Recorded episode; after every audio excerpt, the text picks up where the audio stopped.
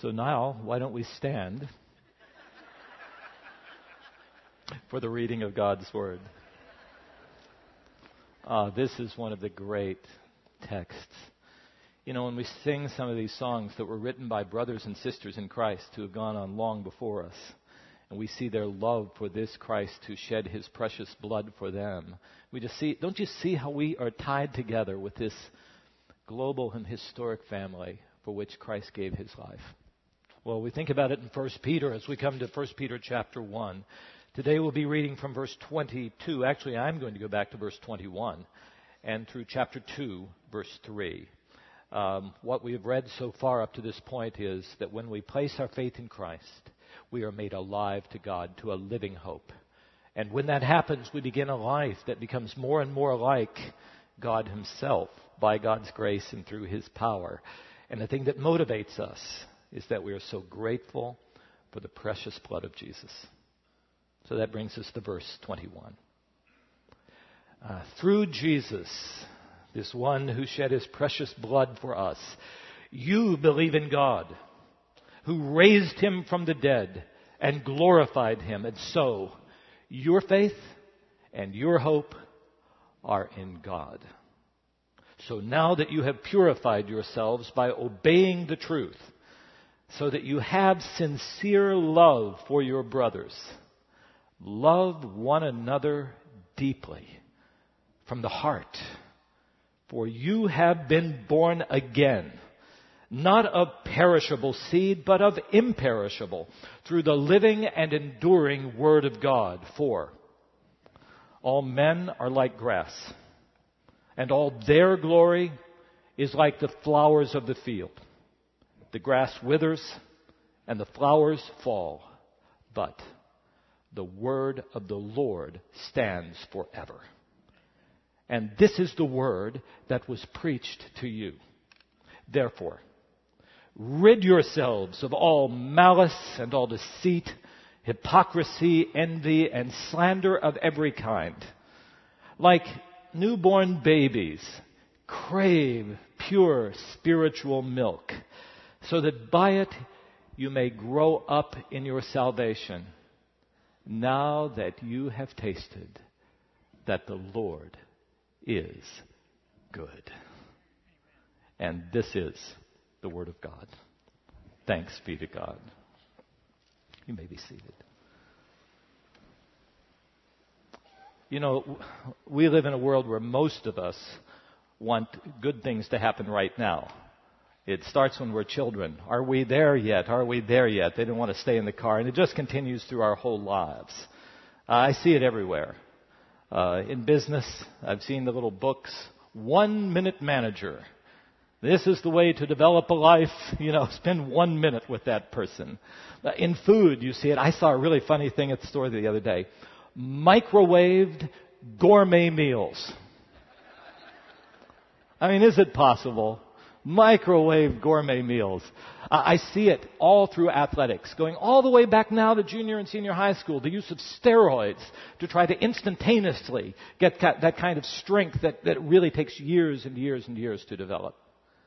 Well, the fact is that many good things, maybe most good things, take a lot of time and usually a lot of discipline and a lot of effort. And if you can grasp that, then we're going to come back to God's Word and we're going to see that the Bible teaches us, and 1 Peter specifically tells us, that one of those things that is beautiful and wonderful but doesn't happen instantaneously is what God is doing in our lives. Remaking us to become like Christ, which is what God says that He has promised. As I've said, when we come to Christ, we are made alive to God. We become children in Christ. And we are promised that we're going to grow to become like Christ. What, what did Paul say in 2 Corinthians? You are new creations in Christ. The old is gone, the new has come. Well, the question is, though, why does it take God so long to recreate us? Uh, book of Ephesians, uh, chapter 2, do you remember? It? We are God's workmanship. We're God's workmanship, created to live lives as God means for us to live them. And, the word for workmanship was, we're God's poem. We're God's poem, what He's writing. And sometimes we wonder, why does it God, why does God take so long to write this poem in my life? Do you remember Denny Bellesi used to preach to us? Excuse me. And Denny would look at the church and he would say, You people at Lake Avenue Church, you're a piece of work. Did any of you remember that? Well, he's right. That's what we are. But we are God's work. But having said that, one of the biggest issues that followers of Jesus wrestle with is why is it taking me so long to become what God would have me to be? Uh, any pastor who loves his people needs to take time to think about that and talk about that. It's, it's one of the greatest sources of frustration for people. First Peter talks about it. Sometimes we become frustrated because life is so hard. And that's what First Peter is about. And we wonder where is God in these really tough times. And I'm sure that many of you are wrestling with that. But I think even more often, we look at ourselves and we wonder why is it taking me so long? to walk with the Lord. The same temptations we wrestled with years ago, some of us are continuing to wrestle with them. And we become disillusioned and, and discouraged, disappointed. And what we have is because we have this longing for things to happen immediately, sometimes we try to find some instant solution uh, to this problem. Uh, we, we want to find some ecstatic experience that'll get us there today, some revival experience that'll make us poof, immediately perfect Christians. Or, or we say, oh, it doesn't work in this church, I'm going to go find another one. but what happens is we find somebody who's had that experience, or we spend a bit more time with those people in that other church, and, and you know what we find out about them? They're a piece of work too.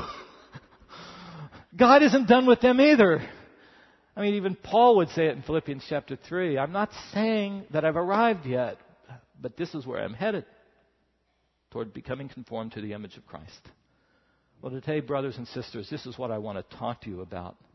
Because I think the text we come to today in 1 Peter, 1 Peter 1, beginning with verse 22 to 1 Peter 2, verse 3, is one of the most concise and one of the clearest texts that speaks to us about this matter of us walking with God that all of us experience. I hardly know any more important message I could talk with us about. So it's going to be so simple in one sense. First, I'm going to pull back just like Peter does to the, the experience that starts it all, uh, that, that begins this life with God. Then, two, I'm going to do like he does, go to the end and say the process, there is a process that gets us from this birth to the point where we are spiritually mature. But then, in between, where we are now. This in between time, from the time we come to Christ to the time He finishes His uh, work in us, how can we really be sure that we're alive to God and that we are His children? And I pray that God would speak to us. You can pray for me that I'll be as clear as Peter is in this word. So, first, let's think about how it begins. The experience that starts our lives with God, because the text that we look at is kind of like a bookend. It begins with that and it ends with that. So I've taken a few parts of it to show you on the screen. You have been born again. And, and, and this birth is not of perishable seed. This birth that God gives is of imperishable seed. And it comes through the living and enduring Word of God. And then at the very end, in chapter 2, verse 3, he said, This is what's happened to you. You have already tasted and you have seen that the Lord is good. Now, I think one of the reasons why we become a bit discouraged in our walk with God is what I call a um, spiritual inferiority complex. Does that make any sense to you? A spiritual inferiority complex. Because, you know, we come to church, and here we put on our, our good clothes, some of us do, uh, we try to look good. We try to smile and sing. But we still know ourselves, don't we? There are parts of ourselves that we don't want anybody else to know about. It's always quite shocking when we find out that our husband or wife or children or those who are close to us know them anyway. They just see it. But we try to hide them from other people, but we can't hide them from ourselves. And surely we cannot hide them from God. And so we come into church knowing those things are in our lives. Sometimes we give them back to God, and then we seem we take them back again as soon as we get out of church. And this makes us sometimes wonder is this real? Is this real? Do I really belong to God? It, it, happens to those who are brand new believers. Some of you know this. Uh, you, you come into church, you've just given your life to Christ, and yet you still know how fall, far you fall short from what you believe God would have you to be. And then you look around at all, all the rest of us in the church, and we seem to have, you know, be so so perfect somehow. You know, we, you look at all these halos that all of us at Lake Avenue Church have that are just glowing here, and you wonder, I could never be like that, you think. I, I should be, I, I can never be like that.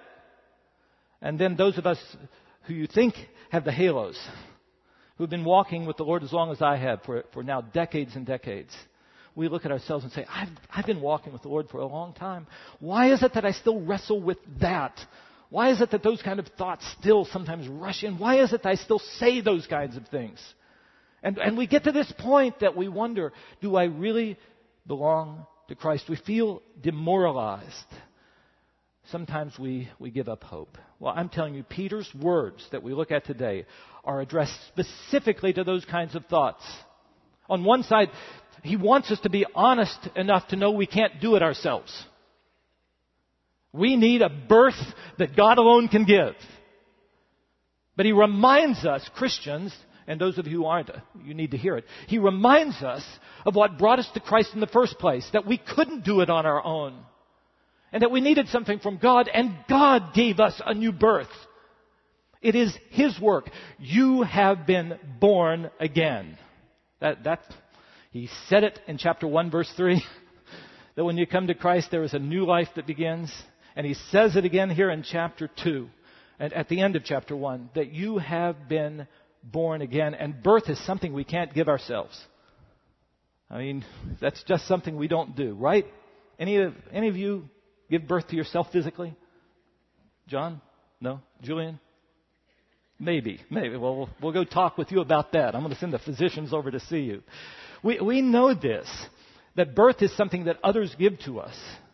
But, and we also know this, that we have to become alive before we can live. And what Peter wants to remind us of is, listen, this new life that you have with God, where you didn't know Him before and now you know Him as your Father, is something that God has given.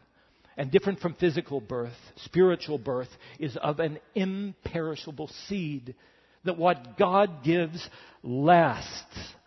Now we do have a role to play, and that is to receive that word of truth.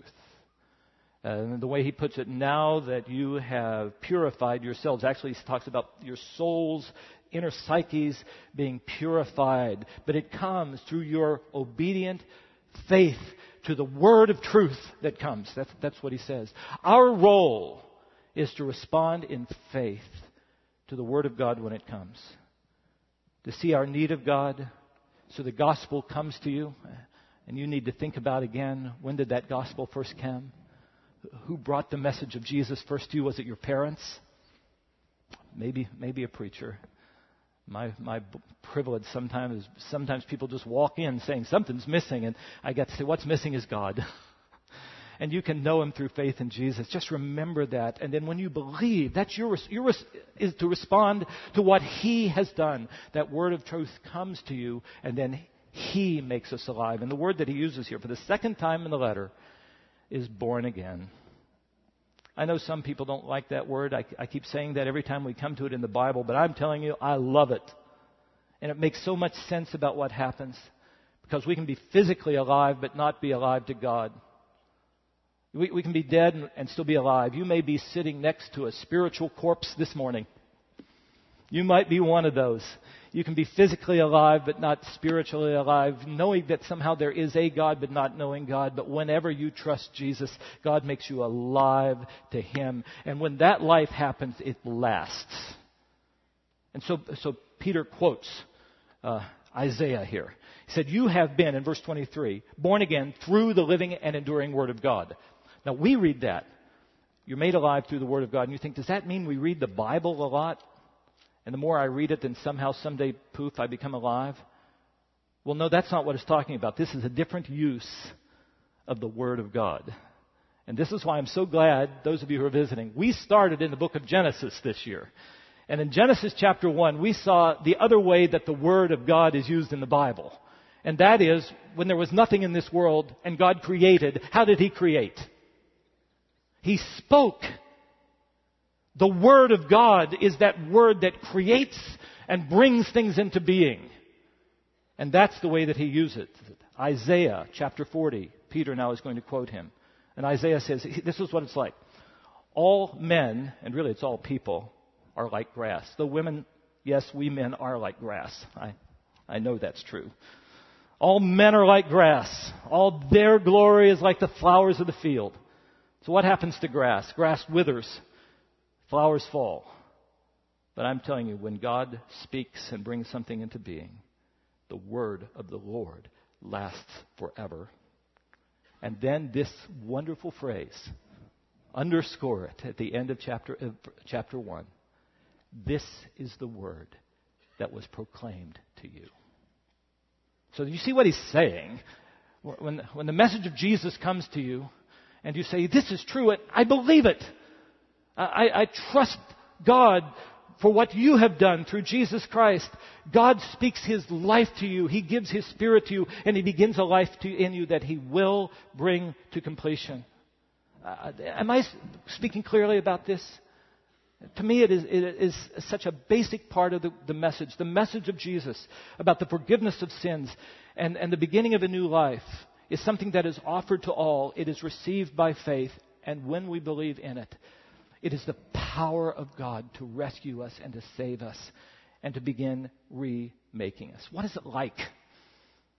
Uh, well, maybe the physical illustration is the best one. It's like a woman, women, it's like when you were pregnant. Uh, before you were pregnant, there was no child there. After the conception and eventually the, the birth, there is a new life. And when that new life is there physically, all those new capabilities. You can't wait. The child, I, we get calls about our children, grandchildren. The, Noelle can lift her head from the ground. Uh, it's so exciting. and then, then you just keep growing, learning to talk, learning to walk, learning about God. Physically, that's what happens. And spiritually, it starts when we believe we are spiritual infants. And a long term relationship with God begins that will continue because it is birth from God. But what you must be is born again. So at the end of this first section, I'm going to ask you a question. It is the question that Jesus asked. It's the question that John the Apostle asks. It is a question that Peter asks right here. And I know you can go in a lot of churches and never hear this question asked, but may it never be that you come to Lake Avenue Church and fail to hear this question. Okay, here it is. It's where it all starts. Have you been born again? Has the gospel of Jesus come to you so that you understand you need to tre- trust Jesus for what he has done in order to forgive your sins and to be made alive to God? You need a birth that God can give you. Have you been born again? Because when you trust Jesus, then the matter is, will he be faithful to his word to complete his work? And I declare to you that he will be. But of course, those of us who have been born again, we know, as I've been saying, that we aren't immediately spiritually strong. So that brings me to point two. How does this new life develop? The process that leads to our growth. So look at chapter 2, verse 1. Therefore, Peter says. All right. It's a little word we pass through, but as I say almost each time I see it, when you see therefore in the Bible, you've got to find out what it's therefore. What's it there for? Now that you have received this imperishable seed, now that you're alive to God, don't just sit back and do nothing. Therefore, based upon the fact that now you're alive to the maker of the universe and that his spirit is present in your life, what should we do?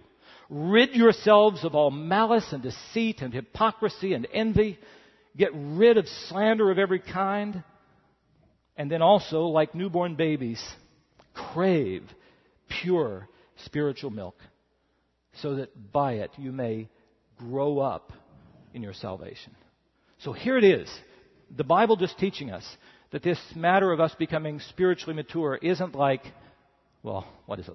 It isn't like, do you remember those old instant mashed potatoes? Can you still get those things? You get that box of that stuff and you pour hot water in there and it turns into some sort of pasty stuff that people told me was, was food.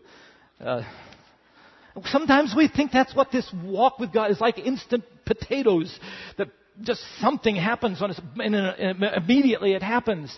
And the Bible just says, listen, listen, pull back a minute. Physically, when you're born, you, you just don't come out of the womb being a six foot two, 200 pound middle linebacker. Uh, I don't think many of women, none of you had a child like that, right? And there's a whole process, and it, it includes so many things. It, uh, it includes uh, eating, uh, it includes uh, uh, getting enough uh, exercise and movement. It includes enough sleep and all of that nurturing that happens in the family. And, and the Bible wants us to sometimes be encouraged in the midst of this. God provides all we need for our growth, but it is something that doesn't happen instantly. And here in 1 Peter, he doesn't tell us everything about the process. It's only two verses that he talks about it, but he gives us the two essentials in terms of our responsibility to grow. See, one of them is negative and one is positive. What does he say? All right, now that you're alive to God and the Holy Spirit has come into you, first of all, turn vigorously from sin in your life. Rid yourselves. You know that Peter didn't write in English. It was written in Greek, and it is a very strong graphic term that he uses. It means throw it as far away from yourself as you possibly can.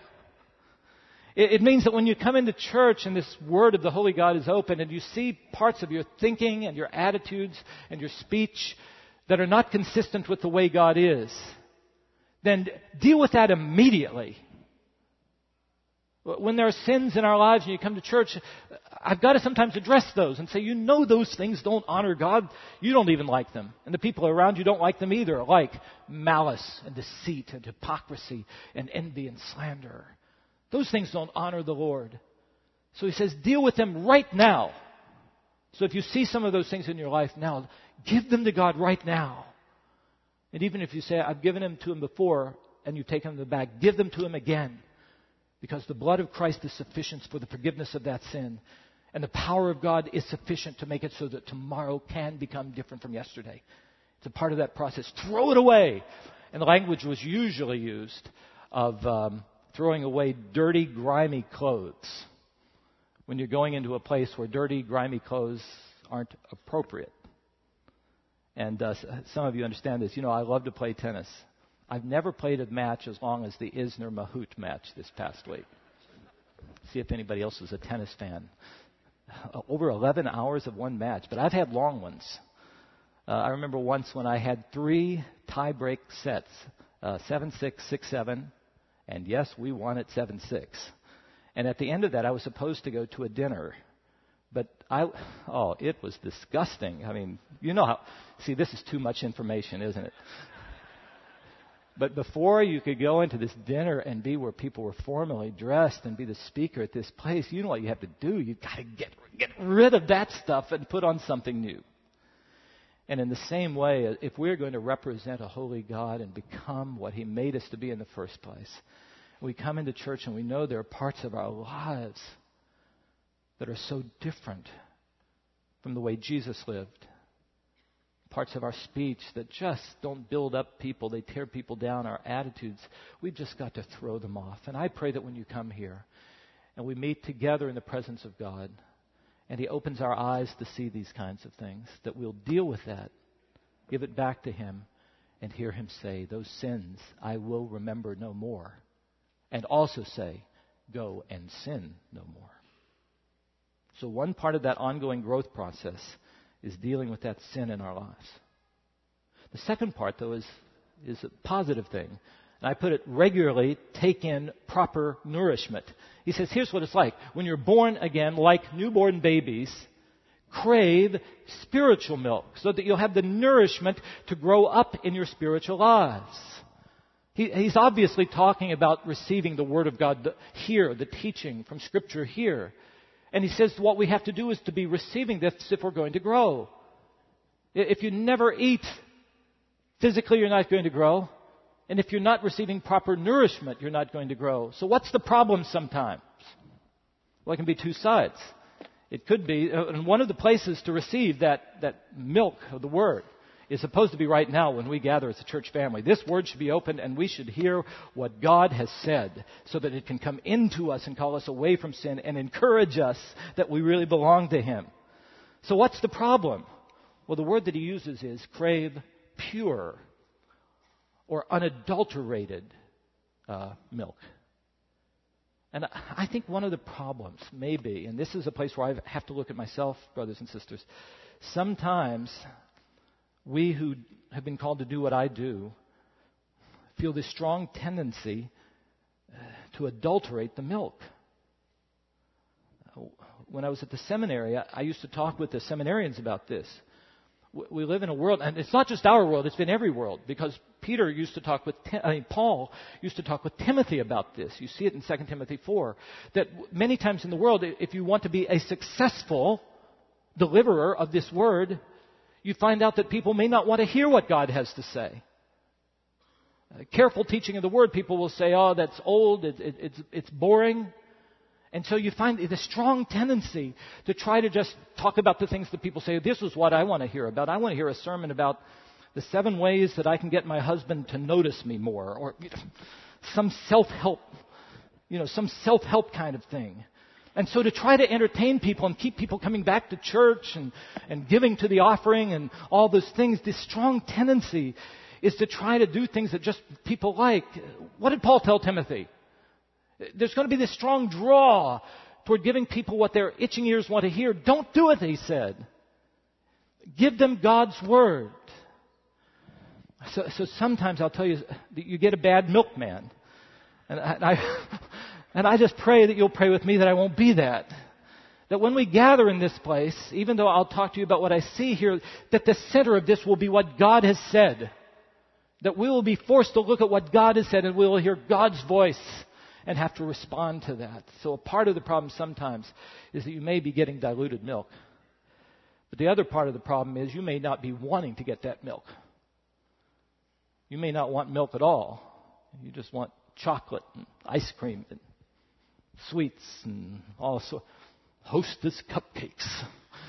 All these things that may not really build us up.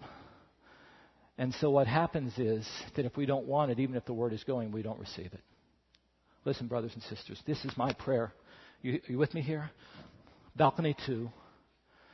That if you will come into this place craving His Word, longing to hear a message from God's Word, and if I come with the deepest desire to make sure that what I'm bringing to you is God's Word, this sermon time is going to be one energized time in the life of our church.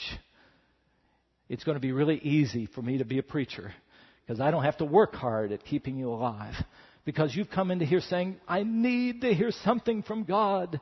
Even if I have to stomp on your toes once in a while and say, you're not living the way that you should.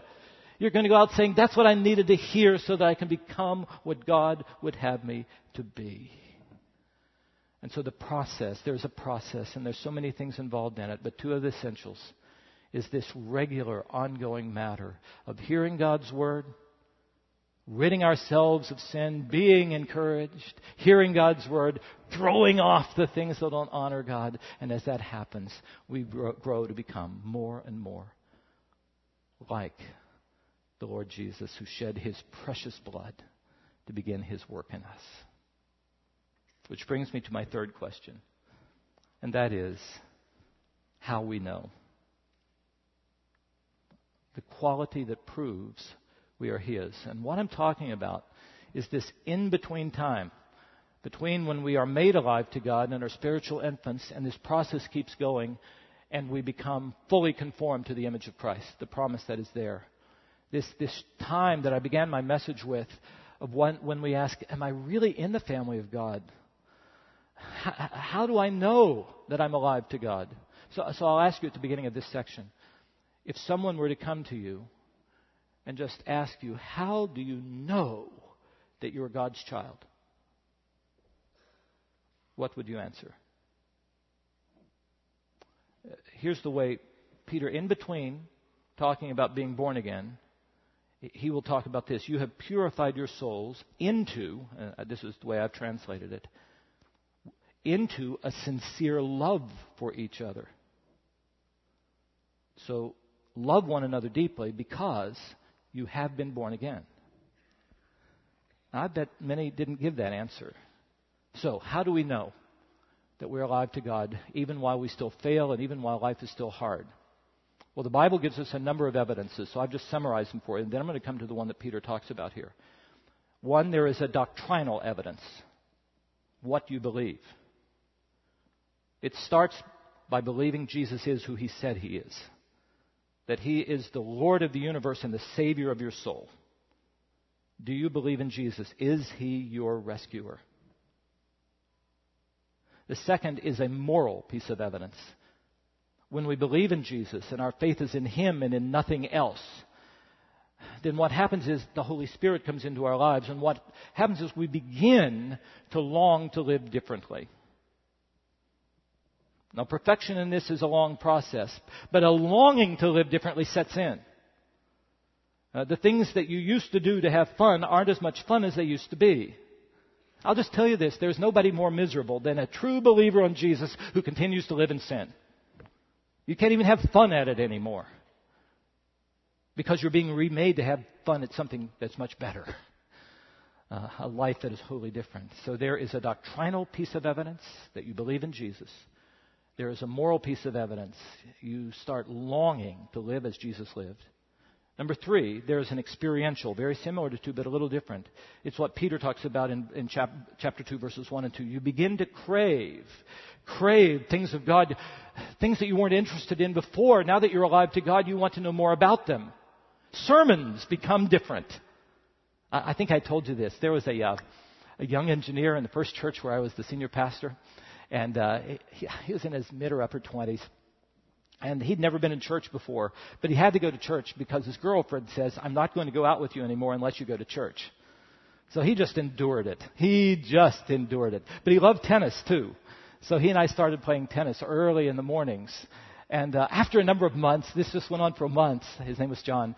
John gave his life to Christ. He came alive to God. About three weeks later, we, we stopped after a set. And he says, Pastor Greg, I, can't figure. You're just preaching better these days. What, what have you started doing different? well, I always hope that I'm preaching better, but I, I doubt I was. And I had to say, John, I hope it's true, but I don't think that's what's happening. I think you're listening differently.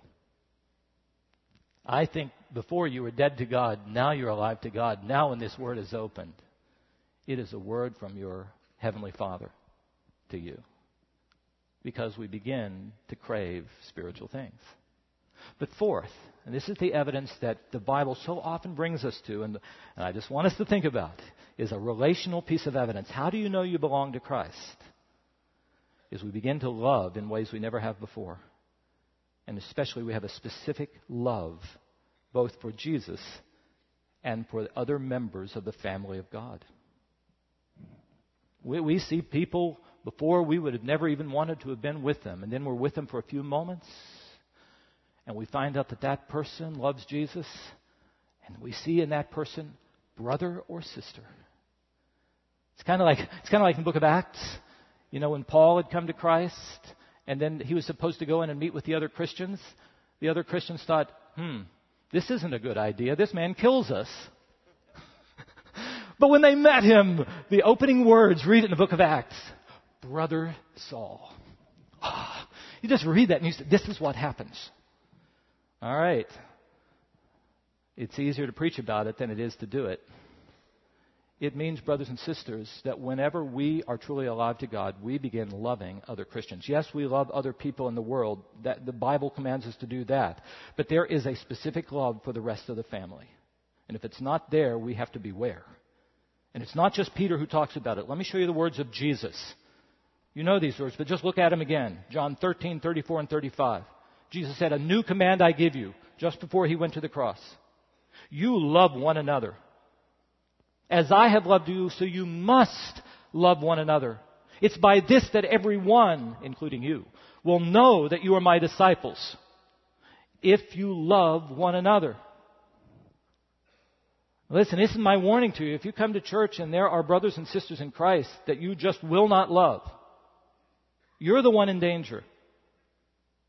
Uh, look at what John said about it, even more specific than Jesus. 1 John chapter 2 verses 9 to 11, chapter 4 verses 20 to 21, and there are other places too, but I just put some of them up here so that you can let these words from God sink into your soul and into your mind.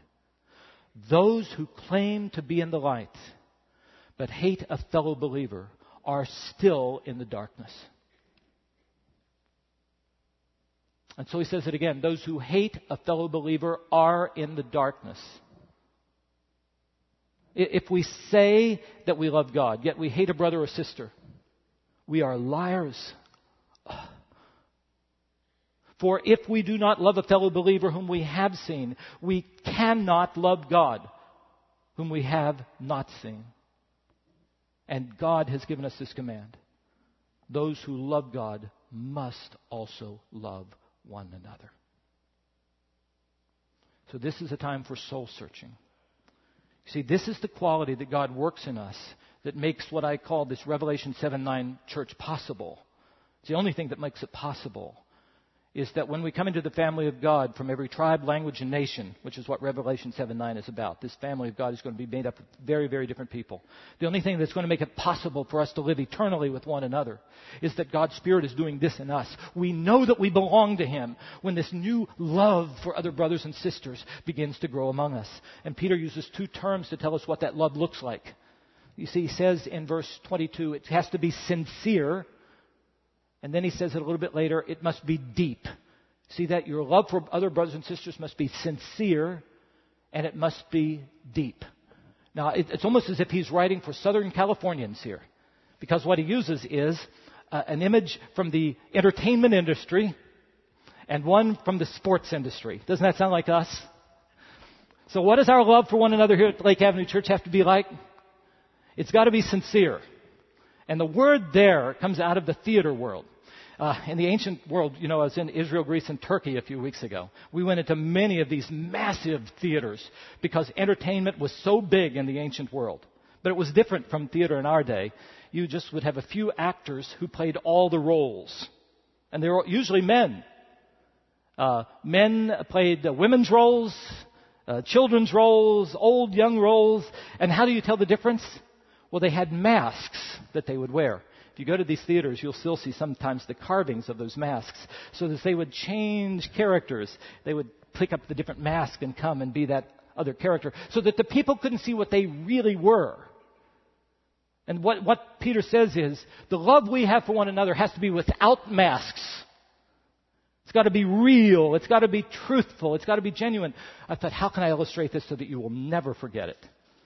Uh, I thought about it this way. If I, as your pastor, uh, looked out here over the church and I said, Oh, there's so many different kinds of people in the church. I don't know if I can communicate to them very well. There are, there are younger people than I am, and older people than I am, and people of a more vibrant hue than I am. Maybe what I have to do is become like they are. So, again, so I come around and I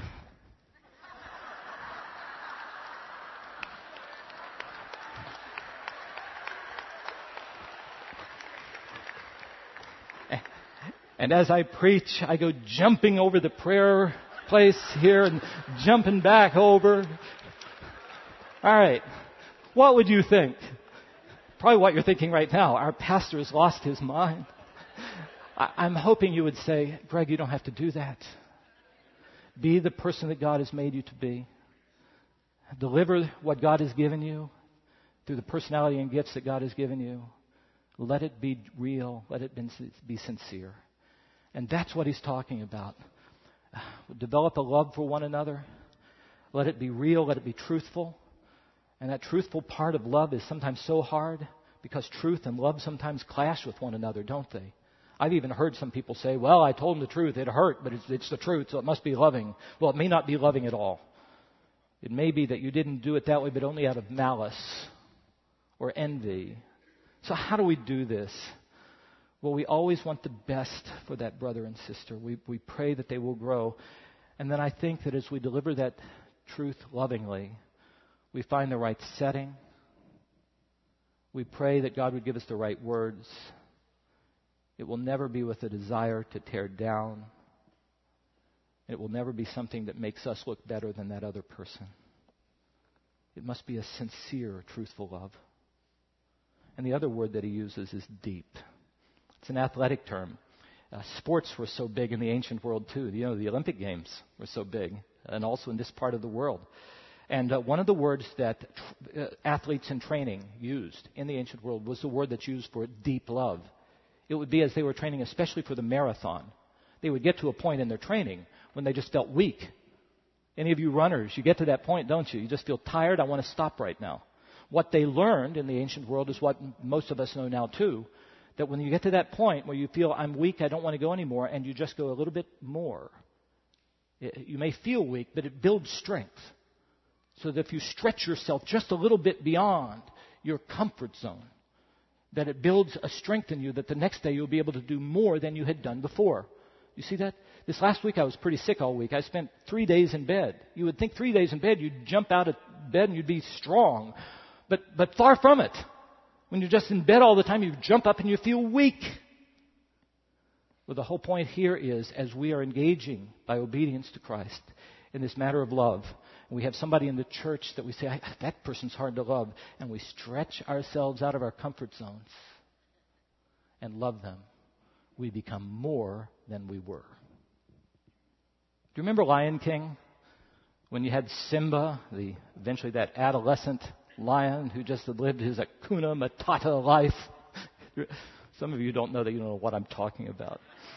Just live however he wants, and then he'd become, you know, the sort of the uh, the teenager, and then his father Mufasa, the spirit of his father, comes to him, and the phrase that always hits me is that Mufasa says to Simba, "Simba, you are so much more than you have become."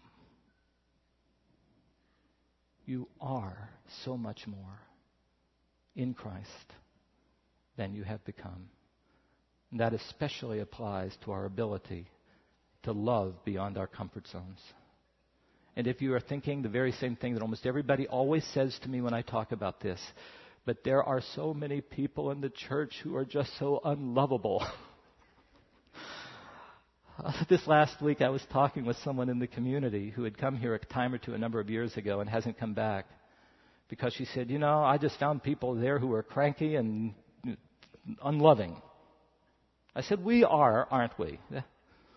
That's the way we are. I'm one of those too.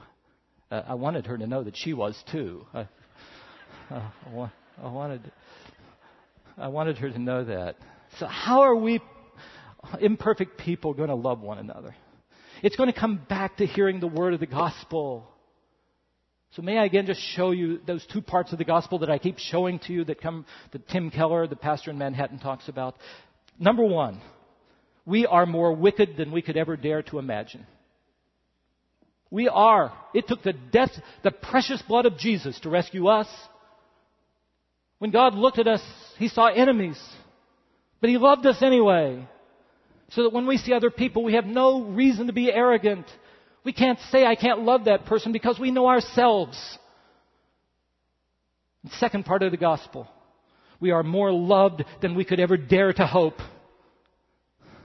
In spite of that first part, God loves us anyway, and if the love of God has come to us, we know it can go to them, and if God loves us, we surely can show that love to that other person.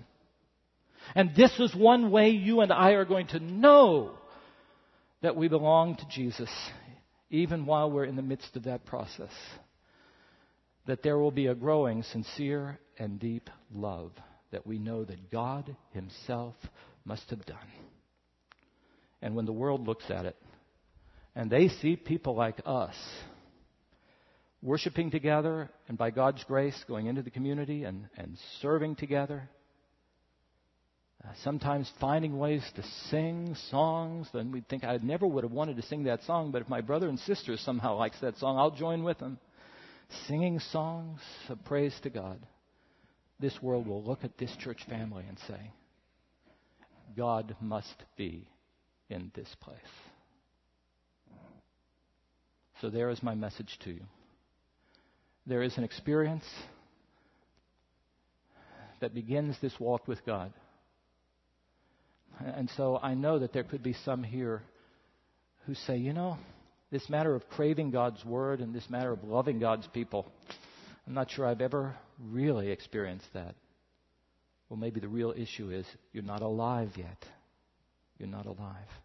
Wouldn't it be wonderful if today would be the day that you receive by faith the Lord Jesus Christ who gave his life for you? So, I'm going to end with a couple of things that I've been praying about. I sat down Friday and said, What am I praying for for our church?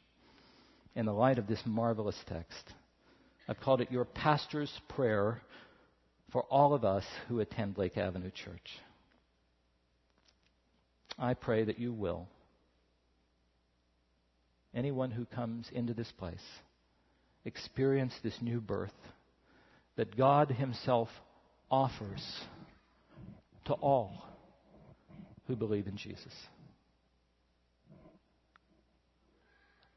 Uh, I just pray that you'll come into this place and somehow know that God is real and that this message is true and that you'll receive that word by faith.